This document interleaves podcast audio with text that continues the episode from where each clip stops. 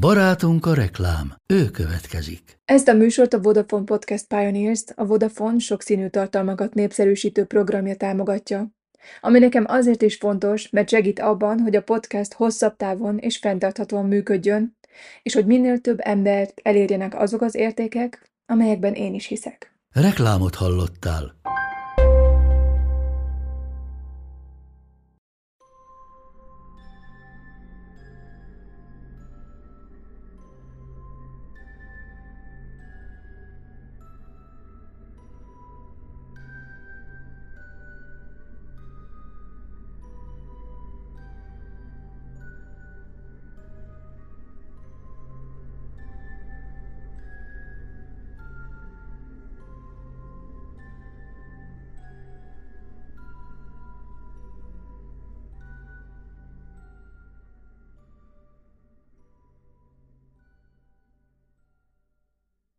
Sziasztok, ez itt a Sötét Anyag True Crime Podcast, ismert és kevésbé ismert megtörtént bűnesetekkel. Én Júlia vagyok. Helyes vagy hoax? Az eltűnt anya. ezernyolcszáznyolcvankilencben a nagy párizsi világkiállítás évében a Metropolis nyüzsgött az üzletemberektől, vásárlóktól és turistáktól. Szinte az összes szálloda foglalt volt, és a városban kevés volt a szabad szállás. Ugyanezen év májusában egy angol hölgy, missz Randolph érkezett a város lányával, Marseille-en keresztül, ahová Indiából érkezett hajóval. Londonba tartottak, csak tettek egy kitérőt itt, az ezernyolcszáznyolcvankilences nagy világkiállítás miatt, amelyet látni kellett Párizsban.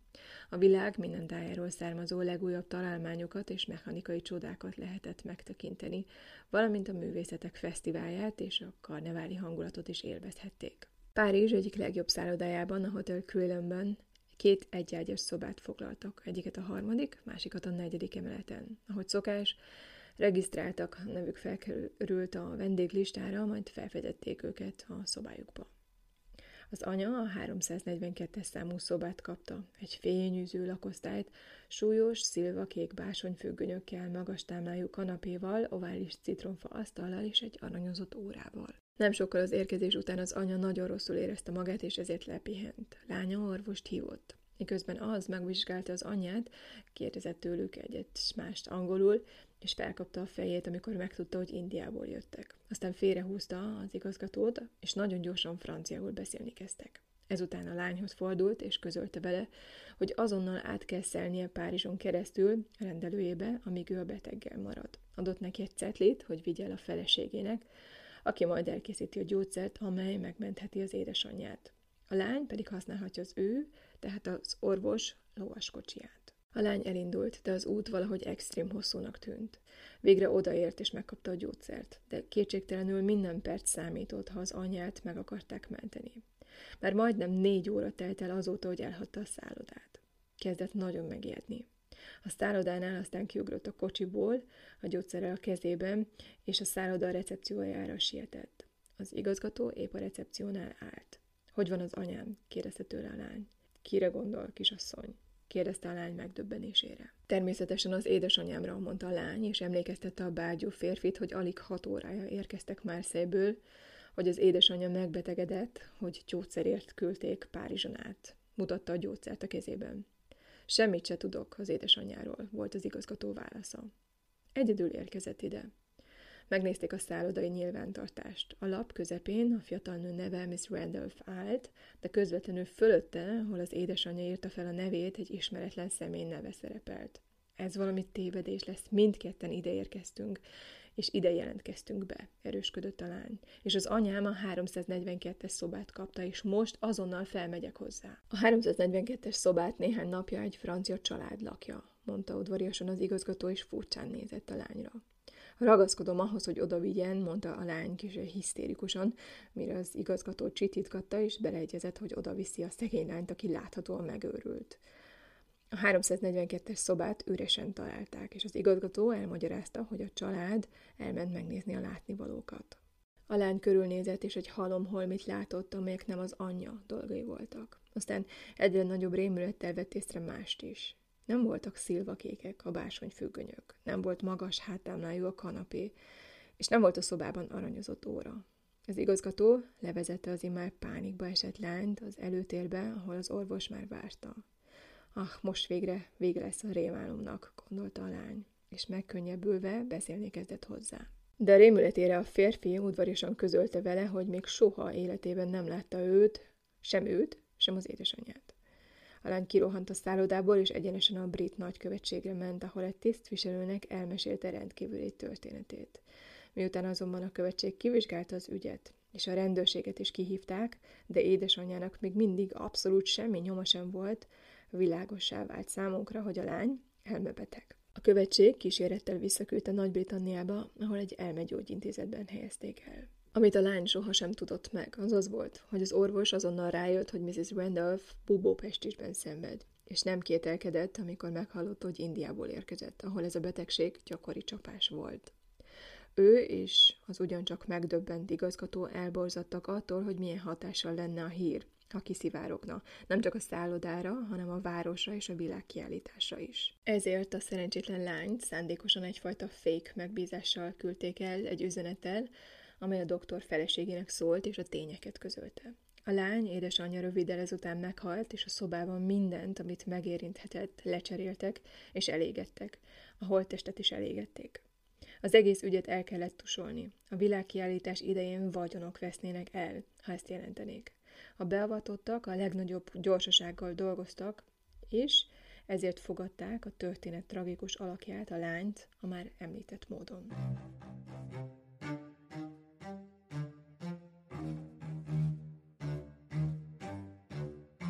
A mai epizód igencsak hosszú lesz. Heteken keresztül kutakodtam a valós infók után, ami ennél az ügynél nagyon nehéz volt. Minden egyes állítása, annak cáfolása is megtalálható a neten. Igyekeztem legjobb tudásom szerint a tényeket összegyűjteni és a pletykákat kiszűrni. Könyveket olvastam, podcastokat hallgattam, néhányszor elvesztem az interneten burjánzó összeesküvés elméletekben, órákat töltöttem az F B I oldalán, információk és fényképek után kutatva. Szokás szerint szeretnék figyelmeztetni arra, hogy ez a rész ismét a nyugalom megzavarására alkalmas szöveget és leírásokat fog tartalmazni, többek között szexuális erőszakról is. Ha ez számodra olyan valami, amit nem szívesen hallgatsz, inkább hagyd ki ezt a részt. És kérlek, figyelj arra, hogy gyerekek ne hallhassák. Egyébként, mint mindig, most is, borzongós, jó szórakozást kívánok!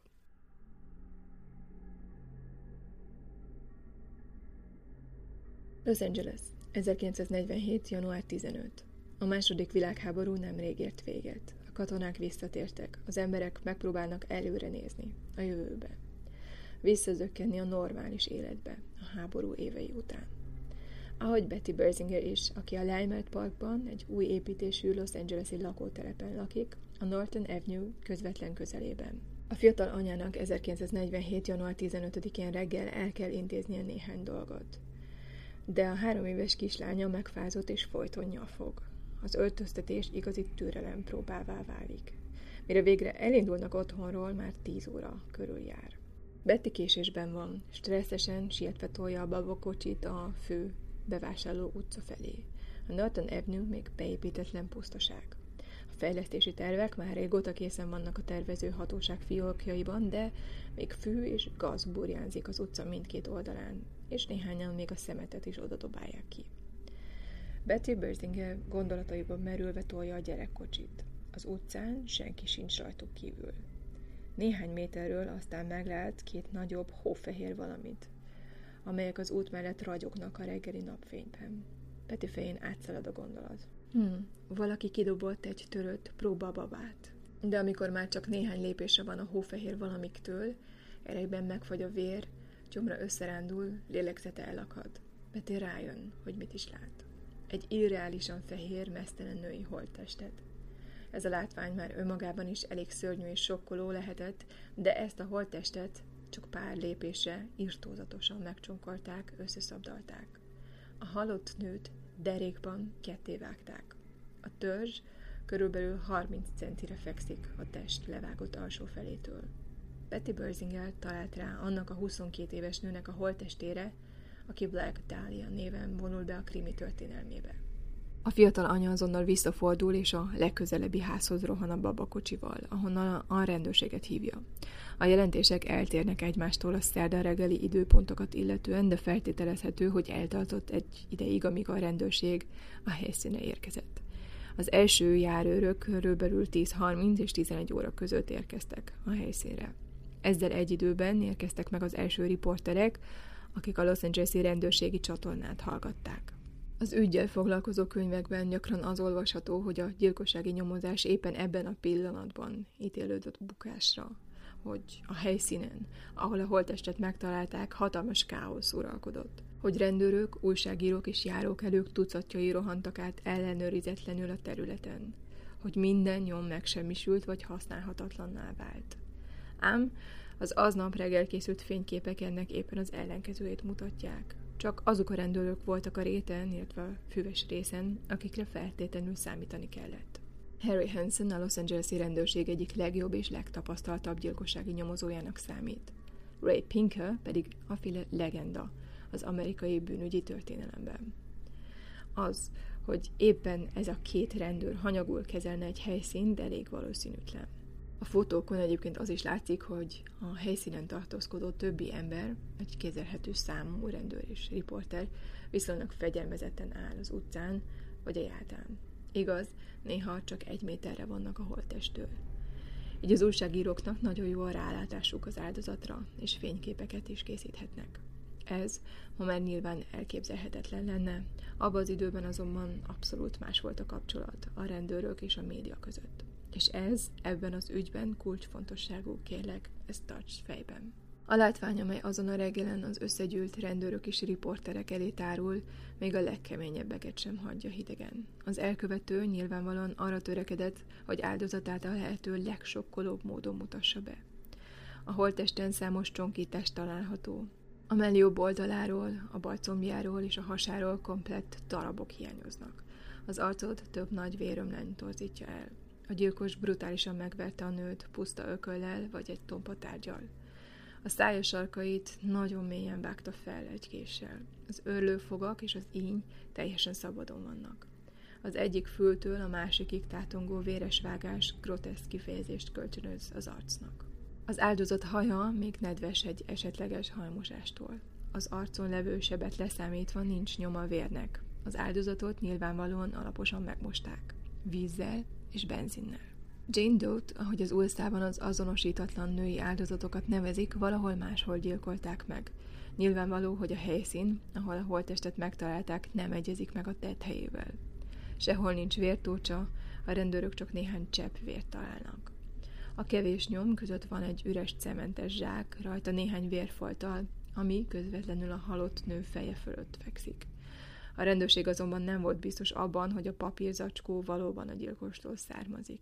A vérfoltok elméletileg akkor is keletkezhettek, amikor az ismeretlen személy a testrészeket a fűre rakta. Emellett egy autókerék és egy cipősarok lenyomatát is megtalálják az út szélén. Ennek a gyilkosságnak az igazi aljassága nem csupán a test megcsonkítása és feldarabolása volt. Néhány gyilkos ezt gyakorlatias okokból cselekszi, ami például megkönnyíti az áldozat elrejtését, elszállítását. De ez a gyilkos nem sietett. Nem félt a felfedezéstől. Bár a hely még mindig nem volt beépítve, a közelben házak álltak. A gyilkos fél óra alatt a tengerpartra vagy a hegyekbe vihette volna a holttestet. Még fél óra, és elérhette volna a dél-kaliforniai sivatagot. De ehelyett egy lakó negyedben hagyta a holttestet. Azt akarta, hogy a holttestet minél többen lássák. Nők, férfiak, gyerekek. Azt akarta, hogy az egész világ lássa a művét, és elborzadva reagáljon rá. A gyilkos sokkolni akarta a lakókat, talán azzal az üzenettel, hogy a halott egy kétes erkölcsű nő volt. A vezető nyomozó, Harry Hansen, az esküdtszék előtt elmondta, hogy szerinte a gyilkos sebészi szakértelemmel rendelkezett. Idézem. Úgy vélem, hogy egy orvos követte el ezt a gyilkosságot. Talán egy sebész.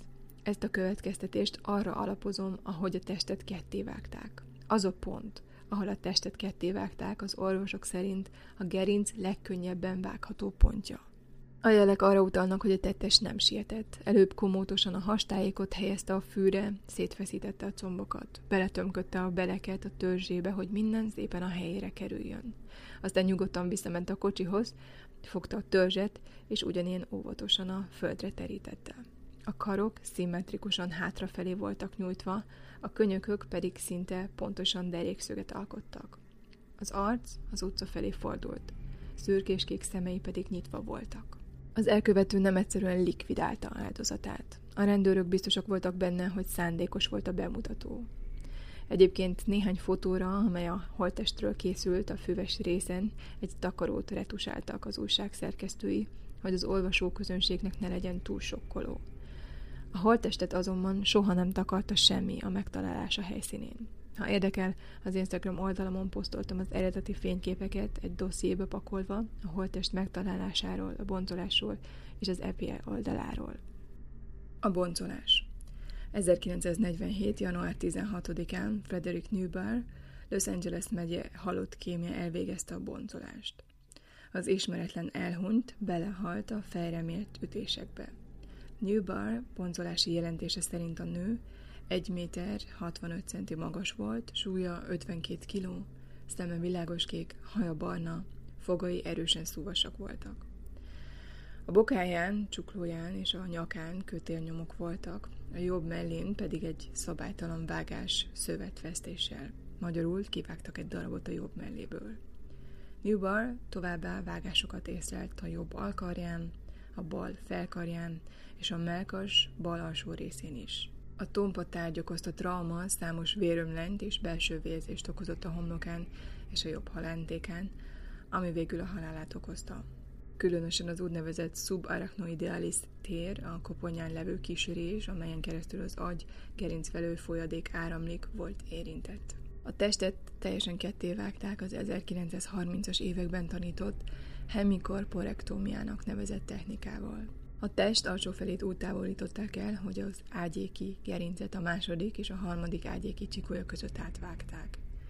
Newbar jelentése nagyon kevés véraláfutást jegyzett fel a metszés vonalon, ami arra utal, hogy a vágást a halál beállta után végezték.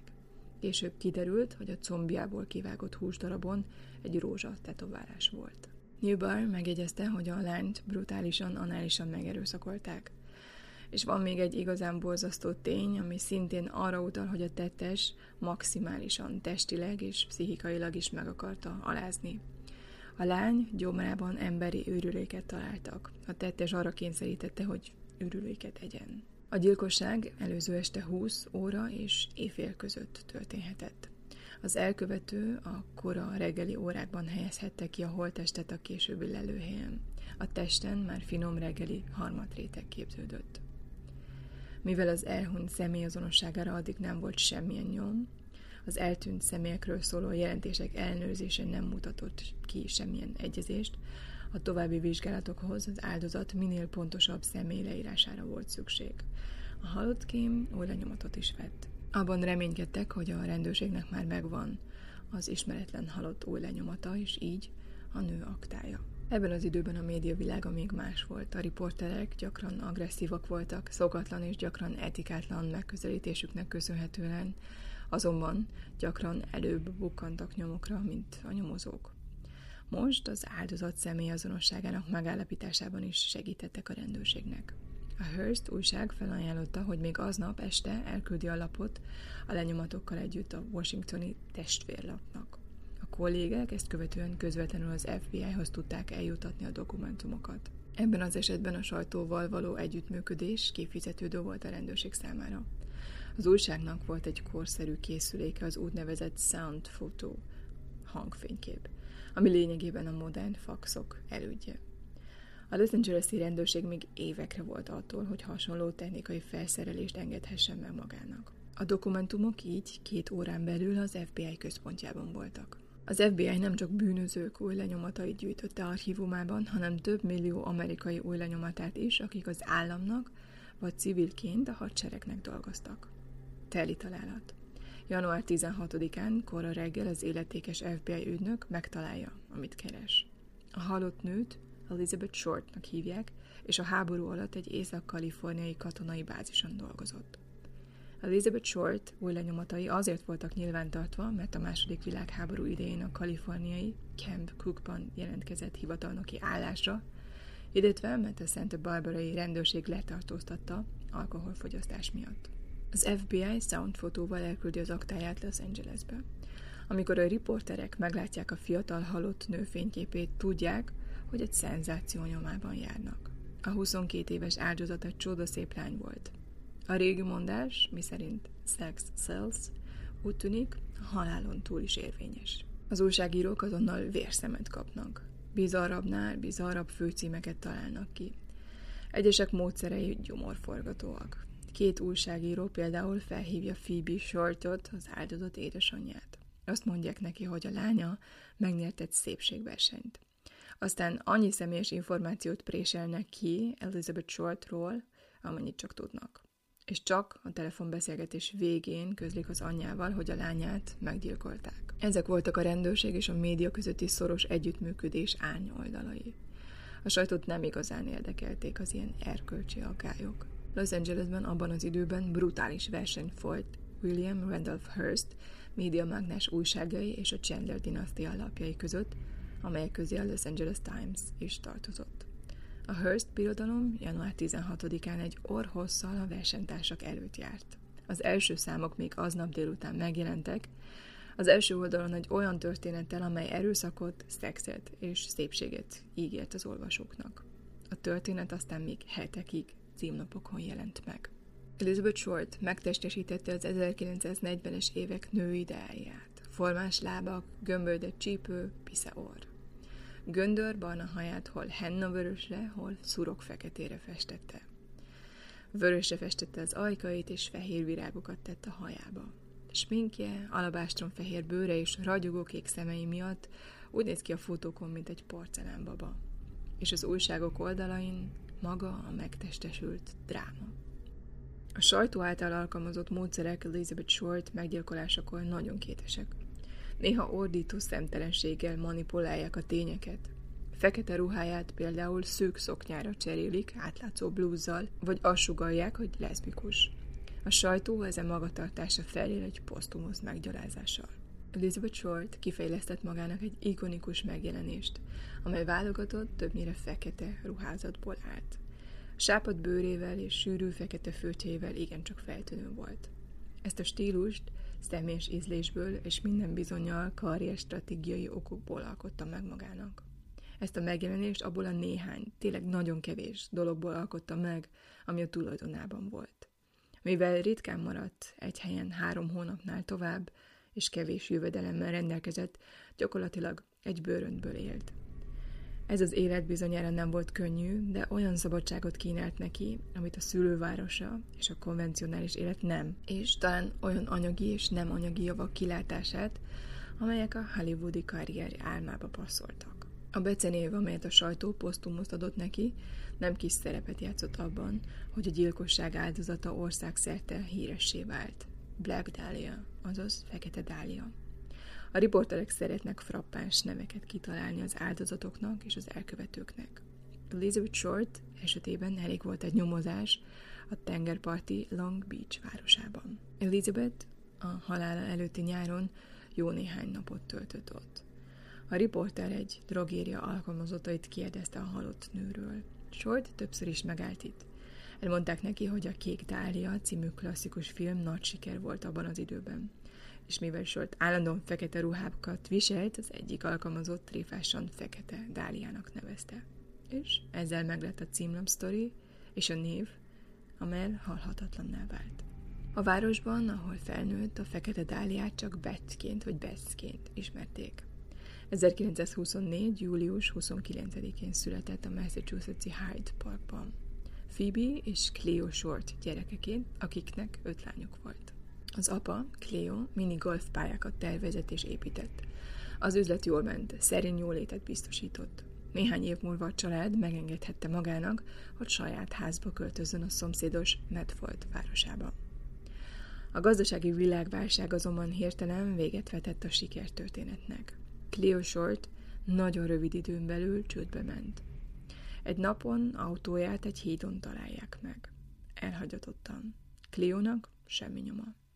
Mindenki azt feltételezi, hogy a bukott üzletember öngyilkos lett. Az anya a gyerekekkel egy szűkös pincelakásba költözik, és varrónői munkával keresi a pénzt a család fenntartására. Aztán tíz évvel eltűnése és vélhető öngyilkossága után egy nap Phoebe Short levelet kapott halottnak hit férjétől. A valóságban Cleo Kaliforniába ment, hogy új egzisztenciát teremtsen, anélkül, hogy még hat éhes szájat kellene etetnie. De most, tíz év után felajánlotta, hogy egyesülhet a család. Phoebe Short azonban ridegen visszautasította. Soha többé nem akart hallani a férjéről. Elizabeth születése óta légzési problémákkal küzd. Ahogy idősebb lesz, krónikus hörghurut és súlyos asztma alakul ki nála. Mire tizenhat éves lett, édesanyja végre elég pénzt keres ahhoz, hogy a téli hónapokban a lányát barátaihoz küldje Miamiba. A kúra beválik, így telente Elizabeth a következő években is rendszeresen utazik délre. A nyári hónapokat családjával Medfordban tölti. tizenkilenc éves korában azonban úgy dönt, hogy meglátogatja a biológiai apját. Anyjával ellentétben ő kíváncsi a férfira. És a vonzó fiatal lány állítólag arról álmodik, hogy Hollywoodban karriert csinál. A San Francisco melletti Vallejóba, az apja otthonába tett kitérő egy jelentős lépéssel közelebb vihetné a céljához. Ám az apjával való kapcsolata kezdetektől fogva konfliktusokkal teli. Ami azt hiszem, hogy érthető. Kisgyerek kora óta nem látta őt, igazából alig ismerték egymást. Olyanok voltak, mint két idegen, akik egy házban éltek. Ráadásul mindkettőjüknek nagyon eltérő elképzelései vannak az életről és a szerepek elosztásáról.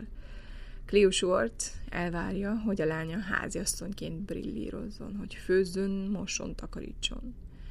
Elizabeth számára azonban a költözés nagyobb személyes szabadságot és rengeteg kalandot jelent. A kötelességeknek és egy gyámnak, aki korlátozná, nincs helye ebben a forgatókönyvben. ezerkilencszáznegyvenhárom elején a Santa Barbara melletti Camp Cook katonai tábor postázójában kap munkát. Körülbelül nyolc hónapig maradott. Sehol máshol nem dolgozott hosszabb ideig az életében. A Cook táborban Elizabeth egyfajta átalakuláson megy keresztül. Amikor odaérkezik, nagyon félénknek tűnik. A katonai táborban azonban magányos katonák veszik körül, akiket éppen a háborúba akarnak küldeni. A fiatal férfiak udvarolnak neki, bókolnak neki, a figyelem középpontjába kerül, sőt, a tábor szépségkirálynőjének választják. A táborban folyton azt hallja, hogy megvan benne minden, ami egy filmsztárhoz kell. Elizabeth Short egyre inkább tudatára ébred a férfiakra gyakorolt hatásának. A fekete dália kivirágzik. Ám hamarosan tovább utazik. Egy ismerős a munkát szerez neki kalapmodellként Indianapolisban.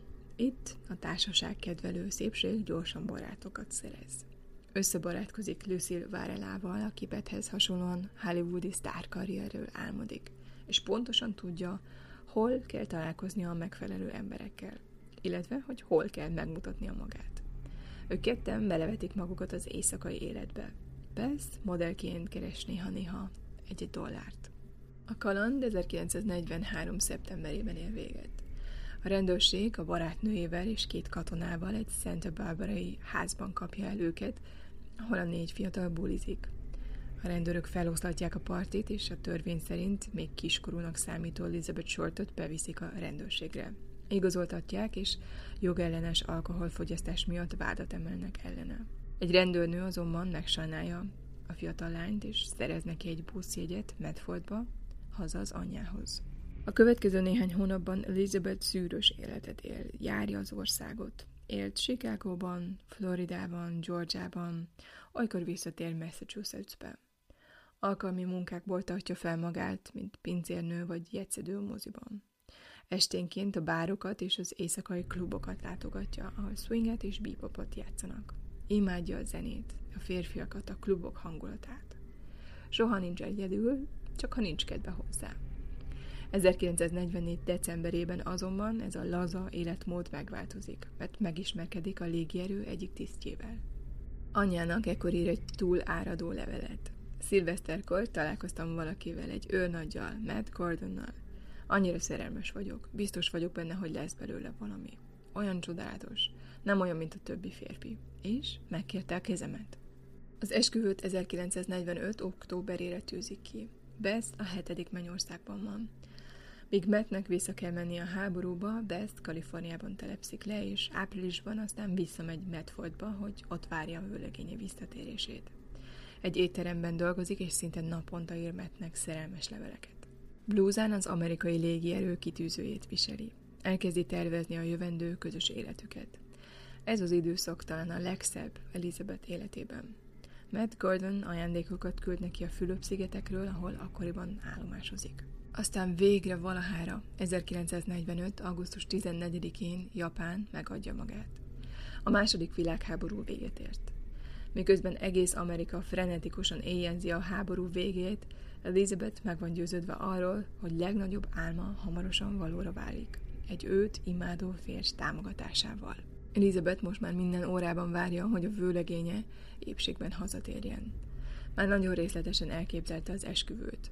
Milyen ruhát viselne, milyen frizura illene az alkalomhoz, hogy milyen virágdíszeket és szendvicseket választana a násznépnek. Ám a sors kegyetlen fordulata más tartogat számára. Augusztus végén egy távirati futár csönget be Sortékhoz. Átnyújt egy üzenetet Matt Gordon édesanyjától. Idézem. Matt meghalt egy repülőgép ütközésben az Indiából hazafelé tartó járaton. Őszinte részvétem. Imáim veled vannak. Elizabethet sokkolja a hír. Újra és újra elolvassa azt a néhány levelet, amelyet Matt Gordon írt neki. Ettől kezdve mindig magánál hordja őket, Gordon gyász jelentésével együtt. De aztán, ahogy telt az idő, a gyász, a sok, a veszteség formálni kezdi őt és a történetét. Elizabethet magával ragadja a történet. Idegeneknek mindig más sztorit mesél magáról, gyakran erősen kiszínezve. Például, hogy házas volt, vagy hogy egy meghalt kisbaba édesanyja. ezerkilencszáznegyvenöt negyvenhat terén aztán Miamiba utazik, ahol talán a veszteség okozta fájdalom elől menekülve beleveti magát az éjszakai életbe. Gyakorlatilag minden este egy másik csodálója társaságában látják. Katonákkal és üzletemberekkel, idősebb férfiakkal és fiatalabbakkal. Úgy tűnik, nem számít. A lényeg az, hogy meghívják őt erre-arra. Elizabeth tisztában van azzal, hogy megjelenése milyen hatással van a férfiakra. Megbámolják, fütyülnek utána, vacsorázni hívják. A férfiak fizetik a számlákat az éttermekben, a bárokban, pénzt adnak neki albérletre és ruhákra. Egyes írók ezért azt sugallják, hogy prostituáltként dolgozott. Erre azonban abszolút semmilyen bizonyíték nincs. Ellenkezőleg a nyomozást vezető Harry Hansen mindig is képtelenségként utasította el ezeket a pletykákat. A gyilkossági nyomozás során Hansen jóval több mint száz ilyen csodálójával beszélt. Csak hárman vallották be, hogy lefeküdtek Elizabeth Shorttal. A rendőrség pedig akkoriban nem volt éppen finomkodó a gyanúsítottak kihallgatásakor. Más életrajzírók azt állítják, hogy Elizabeth Short a háborús évek alatt hostessként vagy callgirlként dolgozott Los Angeles-i éjszakai klubokban, és hogy ott állítólag kapcsolatba került a hollywoodi jet-settel, és végül rossz társaságba keveredett. Ám ez is csak spekuláció. Az újságok naponta táraltak újdonságokat az üggyel kapcsolatban, és minél bizarrabb dolgokat közöltek, annál több példányt adtak el. Egy másik állandósult pletyka szerint, amely egy nap a semmiből az újságok hasábjain bukkant fel, Elizabeth Shortnak egy vele született rendellenesség miatt alig fejlett nemi szervei voltak. John Gilmore, az egyik szerző, aki könyvet írt erről az esetről, például ezt látja a gyilkosság indítékának. Szerinte az elkövetőt annyira feldühítette ez a látvány, és a nő elutasítása, vagy nem feküdt le vele, hogy megölte a nőt. A probléma ezzel a történettel, hogy Elizabeth Shortnak volt szexuális kapcsolata, bár kevés, ahogy Harry Hansen is megerősítette. Valamint a rendőrségi nyomozásban sehol sem említenek semmilyen fizikai deformálást. Ebben a gyilkossági ügyben van egy másik különleges körülmény, amely egyáltalán lehetővé tette az ilyen spekulációkat. Néhány nappal a holttest megtalálása után a Los Angeles megyei esküdtszék megkezdte a vizsgálatot. A nyomozókat és a halott kémet kihallgatták. Ez utóbbi felolvasta a boncolási jegyzőkönyvet. Az esküdtszék csak e meghallgatás után dönt arról, hogy a bemutatott közvetett bizonyítékok alapján bűncselekményt kell feltételezni, és indokoltnak tűnik-e a további nyomozás. Elizabeth Schulte esetében ez természetesen csak formalitás volt. Az esküdtszéki meghallgatás nyilvános volt, a tanúvallomásokat rögzítették, és minden állampolgár számára hozzáférhetővé tették. De amikor a halott kém aznap tanúvallomást tett, az elnöklő bíró félbeszakította őt az előadása közepén, mondván, hogy eleget hallottak. A Los Angeles-i rendőrség később azt állította, hogy a boncolási jegyzőkönyv nem nyilvános része olyan döntő fontosságú részleteket tartalmazott, amelyet csak az elkövető és a rendőrség ismert, ami egyébként egyáltalán nem ritka, sőt. De hogy ez igaz volt-e, vagy csak bluff, azt egy kívülállóként nyilván senki sem tudja megmondani. És ez az a körülmény, ami a múltban teret engedett vadabbnál vadabb spekulációknak, amit több író, újságíró maximálisan ki is használt. De vissza Elizabeth utolsó hónapjaihoz. Elizabeth, ez az ellentmondásokkal teli nő ezerkilencszáznegyvenhat. júliusában Kaliforniába utazik, hogy találkozzon Joseph Gordon Ficklinggel. A légierő hadnagyával két évvel korábban Floridában találkozott, mielőtt a férfi elment a háborúba. Most ki akarják deríteni, hogy van-e közös jövőjük párként. Long Beach-i közös nyaralásuk már a kezdetektől fogva zűrös, amint azt későbbi levelezéseikből is kiderül. Fickling többször panaszkodik arra, hogy leendő menyasszonya az együtt töltött idő alatt folyamatosan másokkal flörtöl. És egy ponton elgondolkozik azon, hogy a nő egyáltalán fontosnak tartja-e őt. Úgy tűnik, Elizabeth nem tudja, vagy nem akarja meggyőzni arról, hogy téved. Így körülbelül egy hét után Ficklingnek elege lesz a kapcsolatból, és Észak-Kaliforniába megy. Ott pilótaként talál munkát egy kis légitársaságnál. Azonban továbbra is tartják a kapcsolatot. A férfi még pénzt is küld neki rendszertelen időközönként, amikor, mint annyiszor élete során, Elizabeth ismét le van égve.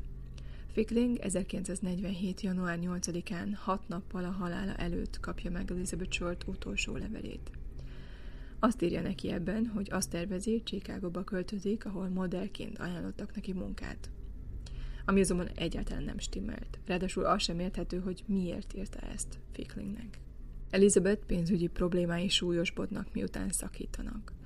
Los Angelesbe költözik. Talán még mindig azt az álmot dédelgeti, hogy Hollywood felfedezi, és végre a csillogó celeb életben lehet része, amiről annyit álmodott már.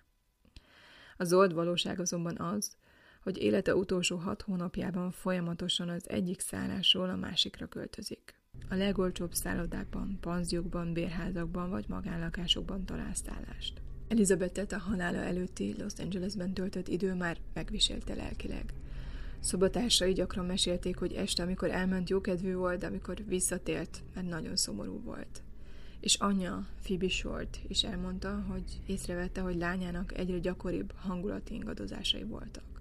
Hogy az egyik pillanatban boldog, a másikban szinte depresszív volt. ezerkilencszáznegyvenhat. november tizenharmadikától december tizenötödikéig például nyolc másik nővel, koktélpincérnőkkel, telefonosokkal, táncosnőkkel osztozik egy kétszobás lakásban. Egy kemping ágyért és egy szekrény fiókért a főbérlő éjszakánként egy dollárt kér. Elizabeth mégis gyakran oson ki a hátsó ajtón, amikor a lakás tulajdonosa a pénzért jön.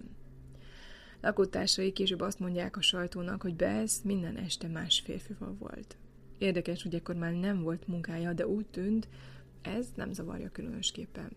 Mindig a Hollywood bolváron lógott, meséli az egyik lakótársa. Elizabeth Schulte tele volt ellentmondásokkal. Viselkedését gyakran nehéz megérteni, ami nehezíti a rendőrségi nyomozást is. Pénzgondjai ellenére minden fillért a ruhatárába fektet. Inkább éhezik, mint hogy rosszul öltözve hagyja el a házat. Legszívesebben sötét kosztümöket, fodros blúzokat, magas sarkú cipőket és hosszú kesztyűket visel. Másrészt viszont a nő, aki annyira aggódik külseje miatt, óckodik attól, hogy fogorvoshoz menjen, vagy valószínűbb nincs pénze a kezelésekre. Ismerősei arról számolnak be, hogy viaszt tömött a fogai üregébe, és tipegzett kent a sötét foltokra. Bár Elizabeth Los Angelesben töltött ideje alatt gyakorlatilag állandóan szórakozni jár, legfeljebb laza kapcsolatokat tart fenn. Nincsenek közeli barátai, sem férfiak, sem nők. Állandóan váltakozó ismerettségeket köt. Egy ideig csatlakozik egy csoporthoz, vagy egy férfihez, majd hirtelen eltűnik. Napokkal később aztán egy másik klik társaságában látni őt. És még egy dolog nagyon érdekes. Lehet, hogy az álma volt színésznőként Hollywoodba berobbanni, de sehol nem találni arra utalás, hogy színművészetet tanult volna, vagy hogy egyáltalán próbált volna bekerülni valamelyik stúdióhoz. És arról sincs semmi bizonyíték, hogy akár csak egyszer is betette volna a lábát egy produkciós irodába. ezerkilencszáznegyvenhat. december kilencedikén, egy hónappal az eltűnése előtt elhagyja Los Angeles-t, és busszal San Diego-ba utazik. A költözés okai nem ismertek. Lehetséges, hogy addigra már túl sok embernek tartozik, vagy új életet akar kezdeni, vagy talán csak szeszélyből, mert az utazás nem tűnik igazán szervezetnek. Reggel hatkor érkezik San Diego-ba. Láthatóan nincs konkrét célja, mivel mozijegyet vált az Azték színházba, amely éjjel-nappal nyitva van. A moziban a The Jazz Singer című filmet vetítik. Dorothy French, aki aznap a jegypénztárját felel, néhány órával később fedezi fel Elizabethet a moziban, alva. A jegyárus megsannálja a lányt és meghívja magához. Így persze a következő négy hetet a French családdal tölti. Ám nem igazán kapja össze magát. Egész nap a házban lustálkodik, semmiben sem segít, minden este szórakozni megy és későn jár vissza. ezerkilencszáznegyvenhét. január elejére a French család elveszti a türelmét és megkérik, hogy keressen másik szállást. Amikor French-ék meglátják Elizabeth képét az újságokban, ezerkilencszáznegyvenhét. január tizennyolcadikán jelentkeznek a rendőrségen. Ők adják a rendőrségnek az első forró nyomot az ügyben. French-ék ugyanis megfigyelték, ahogy Elizabeth beszáll egy autóba, amikor elhagyja a házukat a bőröngyével. Nagyon pontosan le tudják írni, mint a járművet, mint a sofőrt, egy feltűnően vörös hajú fiatalembert. Harry Hansen és Finis Brown a detektívek számára hirtelen úgy tűnik, hogy a bonyolult bűnügy megoldása karnyújtásnyira van. A két gyilkossági nyomozó minden rendelkezésre álló rendőrt a titokzatos vörös hajú férfira állít. A Los Angeles Examiner riporterei ismét kicsit gyorsabbak, mint a rendőrség. A feltételezett elkövető személy leírásával körbejárják San Diego szállodáit, és január tizennyolcadikán, szombaton megtalálják, akit keresnek. A férfi neve Robert Red Manley, és Los Angelesben él. A huszonöt éves férfi nős, és szakmáját tekintve kereskedelmi ügynök. A férfit a rendőrség letartóztatja. Hansen és Brown két nap, két éjszaka hallgatják ki őt. Két hazugságvizsgálatot is elvégeznek rajta. Minden hiába való. Manleynek bombabiztos alibije van. Felesége, anyósa és több ismerőse is azt vallották, hogy a gyilkosság éjszakáját otthon töltötte. Egy játékestet szerveztek otthon, amire több embert is meghívtak. Az állítólagos gyilkost immár csak egy fontos szemtanúnak tekintik, mivel egyike volt azoknak az embereknek, akik utoljára látták élve Elizabeth Shortot. Red Manley azt vallja, hogy ezerkilencszáznegyvenhét. január nyolcadikán San Diego-ban volt üzleti ügyben. Shortot egy kereszteződésben vette észre. Egy gyönyörű nő úgy tűnt, cél nélkül sétafikál. Megállt és megkérdezte, elviheti-e valahová. Elizabeth eleinte vonakodott, hűvös volt. Elfordította a fejét, és ignorálta a férfit. De Manley nem hagyta magát lerázni, és tovább beszélgetett vele. Biztosította, hogy ártalmatlan fickó, és csak haza akarja vinni. Ezután Short beszámolt neki arról, hogy French-ék éppen kirúgták őt, és nem tudta, hova menjen. Ezért elhozták a csomagjait, majd egy San Diego-i motelben töltötték az éjszakát. Manley azt állítja, hogy másnap, január kilencedikén saját kérésére vitte el őt Los Angelesbe. Megálltak a buszpályaudvaron, ahol két bőröngyét egy zárható szekrényben hagyta. Ezután Red elmondása szerint kitette a lányt a Biltmore Hotelnél. Bez azt mondta neki, hogy az egyik nővérét tervezi meglátogatni Berkeleyben, és hogy vele lesz találkozója a szállodában. De ez hazugságnak bizonyult. Red elmondása szerint úgy este fél hét körül búcsúzott el tőle. Robert Manley így írja le a nyomozóknak az Elizabeth Short által viselt ruházatot. Fehér fodros blúz, fekete galér nélküli kosztüm, magas sarkú velúr szarvasbőr cipő, nylon harisnya, fehér kesztyű, hosszú bézs színű kabát. A Biltmore Hotel több alkalmazotta is megerősítette ezeket az állításokat. Elizabeth Short körülbelül két órát volt a szálloda hangjában. Ez idő alatt többször is felkereste az egyik telefonfülkét. Végül az Olive Streetre vezető kijáraton keresztül hagyta el a Biltmore-t. A szálloda portása úgy emlékezett, hogy Short déli irányba ment. lefelé az utcán. Soha többé nem látták őt élve. Harry Hansennek és Finis Brownnak tehát egy új elkövetőt kellett keresnie. Kihallgatták Cleo Shortot, Bess apját, aki most Los Angelesben élt, mindössze öt kilométerre a holttest megtalálásának helyétől. Azt vallotta, hogy három éve nem volt kapcsolata Elizabettel, és még ekkor is arról panaszkodott, hogy a hanyag lánya soha nem gondoskodott a mosásról és a háztartásról. A kihallgatás végén még lánya holttestének hivatalos azonosítását is megtagadta. A lány édesanyjának egészen a keleti partról kellett elutaznia ezért. Elizabeth apja lehet, hogy egy maradi, önző kreatúra, de nem a saját gyereke gyilkosa, derült ki a további nyomozásból. Az ezt követő napokban, hetekben és hónapokban a rendőrség összesen több ezer embert hallgatott ki, akik valamilyen módon kapcsolatba kerültek Elizabeth Shorttal. A dossziék roham tempóban töltöttek meg. A megkérdezettek között nagy számban voltak a halott nő férfi ismerősei. A széles körű sajtóvízhang miatt számtalan, figyelemre vágyó őrült is jelentkezett, akik azt vallották, hogy ők követték el a gyilkosságot. Ezek csak lelassították a nyomozást, mert ugye mindennek utána kellett nézni. A nyomozás több szálon is futott. Hansen és Brown azon tűnődött, vajon hová tűnhettek be ruhái és személyes tárgyai. A holttest megtalálásának két és fél kilométeres körzetében negyven rendőr ellenőrizte a környéket. Kikérdezték a lakosokat, hogy tettek-e bármilyen gyanús megfigyelést. A szemetes kukák között kutakodtak, megnyitották a csatornákat, még a környékbeli mosodákat is ellenőrizték, hogy valaki nemrégiben nem mosott-e itt véres ruhákat. Ugyan érkezett néhány új nyom, de egyik sem bizonyult használhatónak. Számos orvos is Hansen és Brown látókörébe került, valamint a Dél-Kaliforniai Egyetem orvosi kara, ami a holttest megtalálásának közelében volt található. Ám minden átvilágítás eredménytelenül zárult. Az utolsó napok misztériuma. Az intenzív média figyelem ellenére a rendőrség soha nem tudta tisztázni, hogy Elizabeth Short pontosan hol és kivel töltötte utolsó napjait. Hová ment január kilencedikén este, amikor elhagyta a Biltmore Hotelt? Elért valakit a telefonhívásai során is, megbeszéltek valamiféle találkozót. Hol tartózkodott január kilenc és tizenötödike között? És kivel? Számos szemtanú jelentkezett, akik azt állították, hogy látták Elizabeth Shortot élve azon az éjszakán és az azt követő napokban. De egyik állítás sem lehetett ellenőrizni. Ezek mindegyike egyszeri észlelés volt Los Angelesben és környékén, különböző helyszíneken. Nem találtak két olyan személyt, aki egymástól függetlenül ugyanabban az időben, ugyanazon a helyen figyelte volna meg őt. A nyomozók azt találgatták, hogy Elizabeth Short ezerkilencszáznegyvenhét. január kilencedikén este már gyilkos a kezébe került, és hogy onnantól nyomtalanul eltűnt a helyszínről. Bezárta a nőt, és napokig kínozta. Ezt támasztotta alá az a tény, hogy Short bőröngyét később megtalálták a buszpályaudvaron, és látszólag semmi sem hiányzott belőle. Tehát a hiúnak tartott nő napok óta nem öltözött át, ezt nehéz elhinni. Egy titokzatos csomag.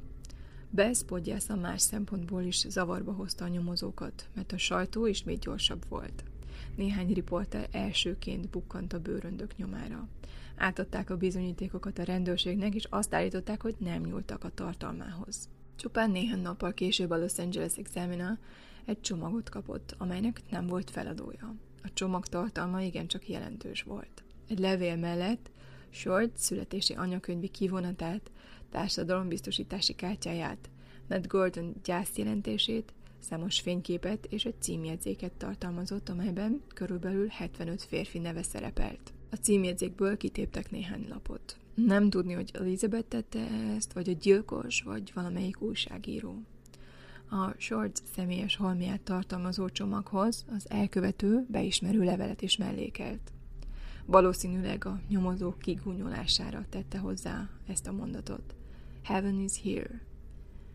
Így írta alá. Black Dahlia Avenger, azaz a fekete dália bosszúálló. Az író keverte a kis és nagy betűket. A tárgyakat benzinnel kezelték.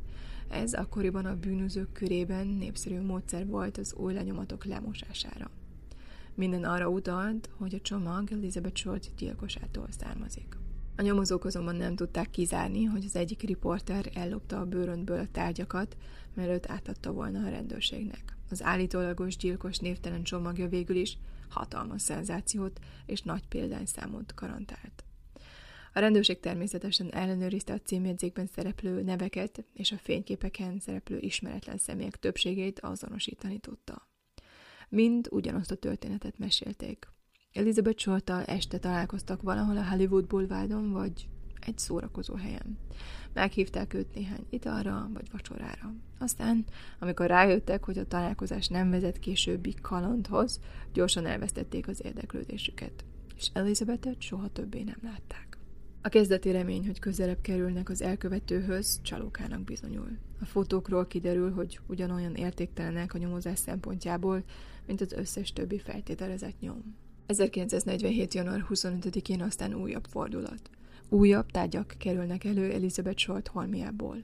Egy helyi üzlet tulajdonosa arról számolt be, hogy egy pár női cipőt és egy női kézitáskát látott a szemetesében. A köztisztasági alkalmazottak gyorsabbak voltak, mint a rendőrség, a szemetet a telepre szállították. A rendőrök minden további nélkül a rendőrösre hurcolták az összes női cipőt és táskát, amit a szeméttelepen találtak, és behívták Robert Manley-t. Neki sikerült azonosítani a két cipőt és egy táskát, amelyekről úgy vélte, hogy Elizabeth Shorty voltak. Biztos volt a cipőben, mert Short egy San Diego-i Schusterrel újra talpaltatta őket. A táskát pedig az illatáról ismerte fel, illetve a parfüm illatáról, amit Short szokott használni. A hivatalos gyanúsítottak.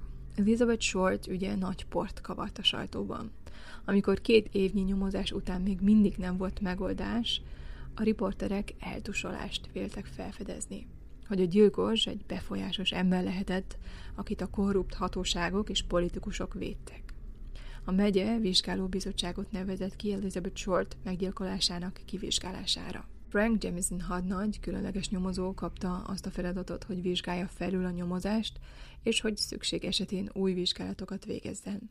Ennek eredménye egy huszonkettő személyt tartalmazó lista volt, akik a rendőrség és a különleges nyomozó véleménye szerint gyanúsítottak lehetnek.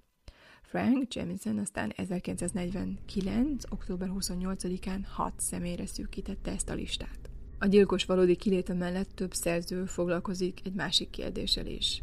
Elizabeth Short gyilkosa más bűncselekményeket is elkövetett? Kriminológusok, mint például Harry Hansen, vezető nyomozó, vagy John Douglas és Rob Ressler volt ef bé i ügynökök egyetértenek abban, hogy a bűncselekmény számos körülménye tapasztalt elkövetőre utal. Rendkívül valószínűtlen, hogy egy korábban vétlen állampolgár hirtelen elkezdjen nőket feldarabolni. Már az a tény, hogy a gyilkos több órán keresztül kínozta az áldozatát, mielőtt ketté vágta, kivéreztette, vagy megmosta volna, nem egy kezdőre utal. Bármennyire is pszichopata és empátiátlan az illető, valódi vérrel, belsőségekkel, a hozzájuk kapcsolódó szagokkal és mindenek előtt egy szenvedő áldozattal szembesül. John Douglas azonban rámutatott, hogy a háborúból hazatérők közül sokan néhány évvel korábban hasonló tapasztalatokat szereztek a csatatéren. Ha ez egy sorozatgyilkos volt, akkor kellett lennie más megoldatlan gyilkosságoknak is, amelyek egyértelmű párhuzamokat mutattak volna az Elizabeth Short üggyel. Egyes szerzők feltételezték, hogy létezik ilyen kapcsolat. Szerintük a bűncselekmény hasonlított az úgynevezett clevelandi torzógyilkosságokra, egy megoldatlan gyilkosság sorozatra, amely ezerkilencszázharmincnégy és ezerkilencszázharmincnyolc között történt. A Los Angeles-i rendőrség ezerkilencszáznegyvenhétben utána járt ennek a nyomnak, de arra a következtetésre jutott, hogy a bűncselekményeknek semmi közük egymáshoz. A gyanúsítottak listája olyan hosszú, hogy szó szerint hetekbe kerülne bemutatni őket. Ezért csak néhányat fogok felsorolni. Egyébként a rendőrség listája mellett az újságírók is találgattak. Olyan hírességeket adtak a listához, mint Orson Welles vagy Norman Chandler, az el á Times szerkesztője. George Hodel. Az egyik leghírhettebb gyanúsított George Hodel, egy orvos, aki az ezerkilencszáznegyvenes években Los Angelesben vezetett egy nemi betegségeket gyógyító klinikát. Hodel szerepelt a Fekete Dália ügy hat fő gyanúsítottjának listáján. A rendőrség még a házát is lehallgatta a nyomozás során. Az ezerkilencszázkilencvenkilencben elhunyt Hodel azonban akkor szerzett hírnevet, amikor fia, Steve Hodel, a kétezer-hármas bestsellerben, a Black Dahlia Avenger The True Story című könyvében megvádolta őt Short meggyilkolásával. Steve Huddle, a Los Angeles-i rendőrség egykori gyilkossági nyomozója azt állítja, hogy az apja kézírása megegyezik a rendőrség által állítólag a gyilkostól kapott furcsa levelekével. A rendőrség megvizsgáltatta később írás szakértővel, aki azonban kijelentette, hogy nem egyeznek a kézírások. A rendőrség George Huddle-t gyanúsítottként kezdte kezelni Elizabeth Short ezerkilencszáznegyvenhetes meggyilkolása után. Megfigyelték, kikérdezték, de hivatalosan sosem vádolták meg a bűncselekménnyel. Steve apja orvosi képzettségére hivatkozott közvetett bizonyítékként, mivel hogy Elizabeth gyilkosának anatómiai ismeretekkel kellett rendelkeznie ahhoz, hogy képes legyen kettévágni őt anélkül, hogy egy csontot is megsértene. Huddle továbbá apja hagyatékában talált egy dobozni fényképet, amelyek között Huddle szerint két fénykép Elizabeth Shortról készült. A dobozban voltak még a szürrealista Man Ray művészi fotói is, aki a család barátja volt, és egy műve, a Minotaurus című képtanulmánya emlékeztet kicsit arra, ahogy Elizabeth Short holttestét megtalálták. A képeket egyébként megnézheted az Instagram oldalamon. A két fotó, amelyről Huddle meg volt győződve, hogy Elizabethet ábrázolják, és amelyek a nyomozást elindították, hamarosan megkérdőjeleződtek. A Los Angeles-i rendőrség Cold Case Unit nyomozói szerint a fotók nem hasonlítanak Shortra. Elizabeth egyik testvére, aki látta a képeket egy Black Dahlia Avengerről szóló magazin cikkben, azt mondta, hogy azok egészen biztosan nem a testvérét ábrázolják. Huddle később elismerte, hogy az egyik kép valaki másról készült, de ragaszkodik ahhoz, hogy a másik fotó Short fotója volt. doktor George Huddle nagyon magas í kúval rendelkezett, de brutális szadista volt, aki többek között a saját tizenhárom éves lányát, Tamart, többször is szexuálisan kihasználta. Vád alá is helyezték, de felmentették. ezerkilencszáznegyvenötben került először gyanú alá, amikor a titkárnője Ruth Splonding túladagolásban meghalt. Felmerült a gyanú, hogy a túladagolás gyilkosság volt, nem pedig baleset, hogy Huddle megölte őt, hogy titokban tartsa pénzügyi csalásait, hogy szándékosan félrediagnosztizálja a betegeket, és olyan laboratóriumi vizsgálatokat, orvosi kezelést és recepteket számlázott ki nekik, amelyekre nem volt szükség. ezerkilencszáznegyvenkilencben a leszűkített gyanúsítottak listáján Huddle is szerepelt. Az ezerkilencszáznegyvenkilences esküdtszéki jelentés feljegyzéseiből kiderült, hogy a nyomozók lehallgatták Huddle otthonát. A mikrofon felvételek fennmaradt átirataiban Huddle rendkívül terhelő kijelentéseket tesz. Például ezt mondja, idézem: feltételezzük, hogy én öltem meg a fekete dáliát. Most már nem tudnák bizonyítani. Nem tudnak beszélni a titkárnőmmel, mert ő halott. Egyébként azt is meg kell említenem, hogy az eredeti felvételek nem találhatók, és csak a kéziratos átirat másolatai állnak a rendelkezésre. Huddle később azt állította, hogy apja volt a huszadik század egyik legtermékenyebb sorozatgyilkosa. Legalább huszonöt gyilkossággal vádolja, köztük a nyolc észak-kaliforniai zodiákus gyilkossággal, valamint chicagói, texasi, Fülöp-szigeteki és egy tucat dél-kaliforniai gyilkossággal. Huddle öt más könyvében írja le a gyilkosságok ügyében folytatott nyomozását. Ezek az információk azonban már annyira messze állnak a realitástól, hogy a bűnüldöző szervek érdeklődését nem keltették fel. Első könyve, a Fekete Dália bosszú állója című könyv megjelenése után a könyv olyan nagy figyelmet keltett, hogy a Los Angeles-i rendőrség vezetői megengedték Huddle-nek, hogy bemutassa elméletét a Cold Case Unitnek. David Lemkin nyomozó, aki akkoriban az egység vezetője volt, azt mondta, hogy Huddle elvesztette a hitelességét, mivel számos más gyilkosságot is az apjának tulajdonított. Annyira elszaladt vele a ló. A bizonyítékok egyszerűen nem voltak meggyőzőek, mondta Lemkin. Ráadásul az egyik Los Angeles-i gyilkosságot, amelyet Huddle az apjának tulajdonított, az egység alaposan kivizsgálta, mondja Lemkin, az ügyet megoldották, a gyilkos azonosították, és az nem George Huddle volt. Leslie Dillon. A Fekete Dália teoretikusok körében népszerű név Leslie Dillon. Az ef bé i aktáiban szerepel, de kétezer-tizenhétben újra figyelmet keltett, amikor Pia Eatwell írónő Fekete Dália Vörös Rózsa című könyvében lamentált Dillon bűnösségéről.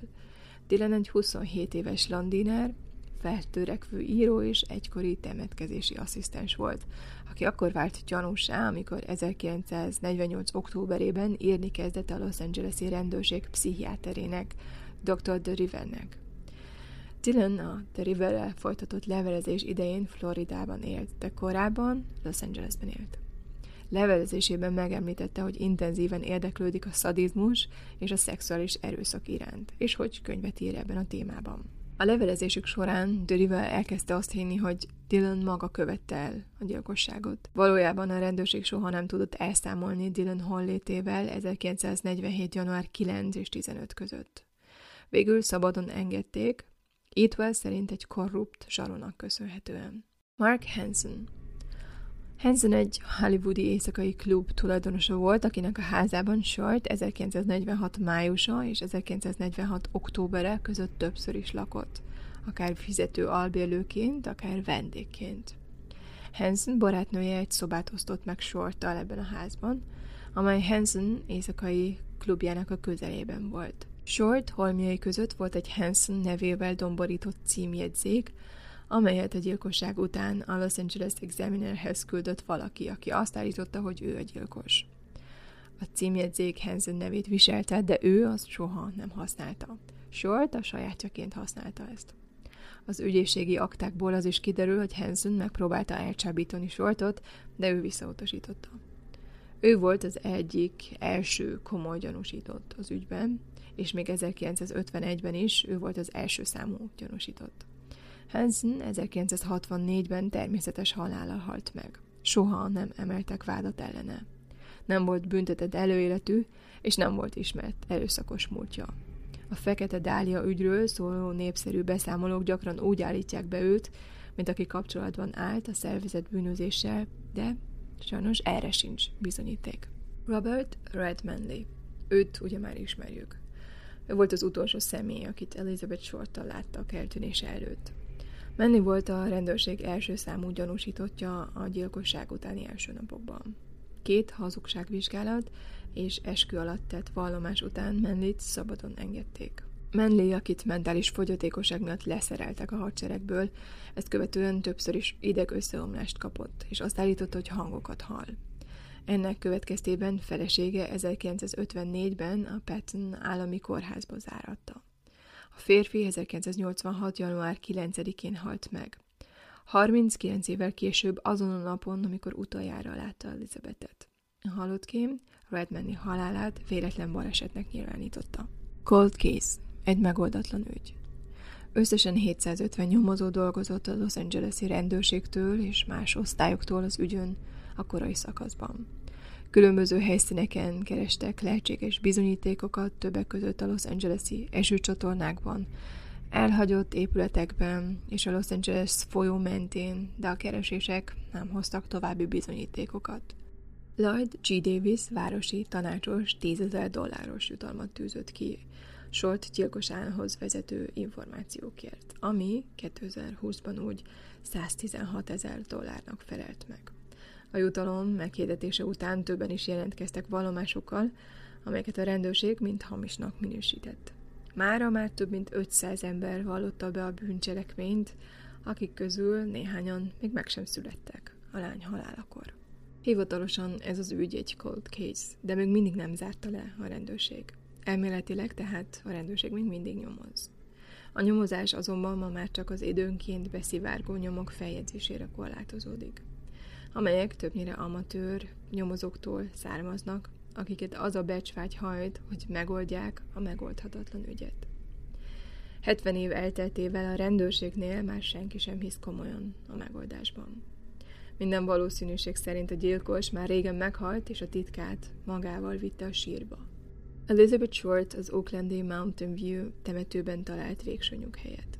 A temetési szertartáson mindössze hat családtag vett részt. A rózsaszín márvány sírkőn ez az egyszerű felirat olvasható.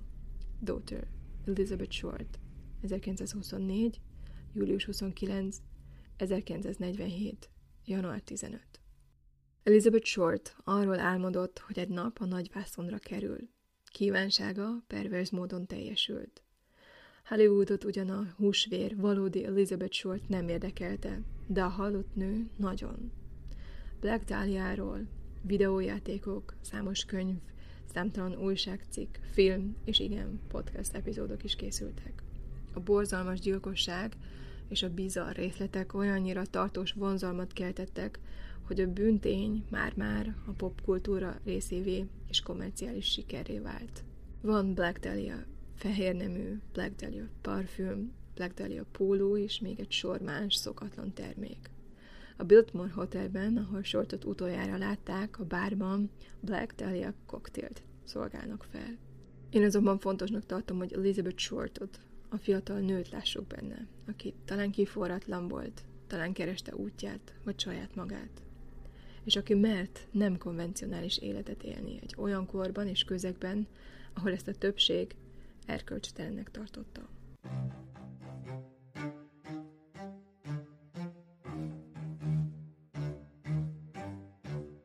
Helyes vagy hoax? A történetet először a Detroit Free Press című újság közölte ezernyolcszázkilencvenhét. november tizennegyedikén a Párizsi kiállítás rejtélye címmel. Más újságok is átvették a témát, és még aznap megjelentették a saját változatukat. A történet bejárta az egész világot, és számos könyv és néhány film is született belőle, sőt, még Hitchcockot is megihlette. Úgy tűnik, hogy ez egy szabadon kitalált történet, amely a horror elemeivel játszik, és egy városi legendán alapul. Később sok nyomozó megpróbálta hitelesíteni, de sajnos soha senki nem tudta dokumentumokkal bizonyítani.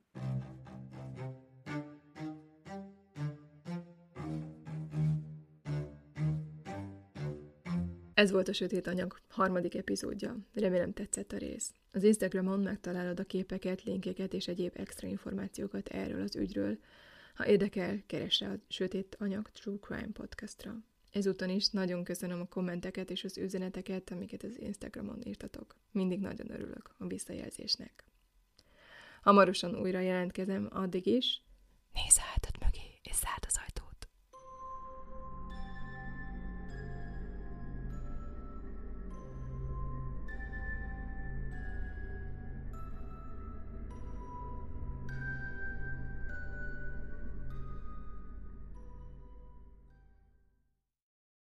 Ez a műsor a Béton Közösség tagja.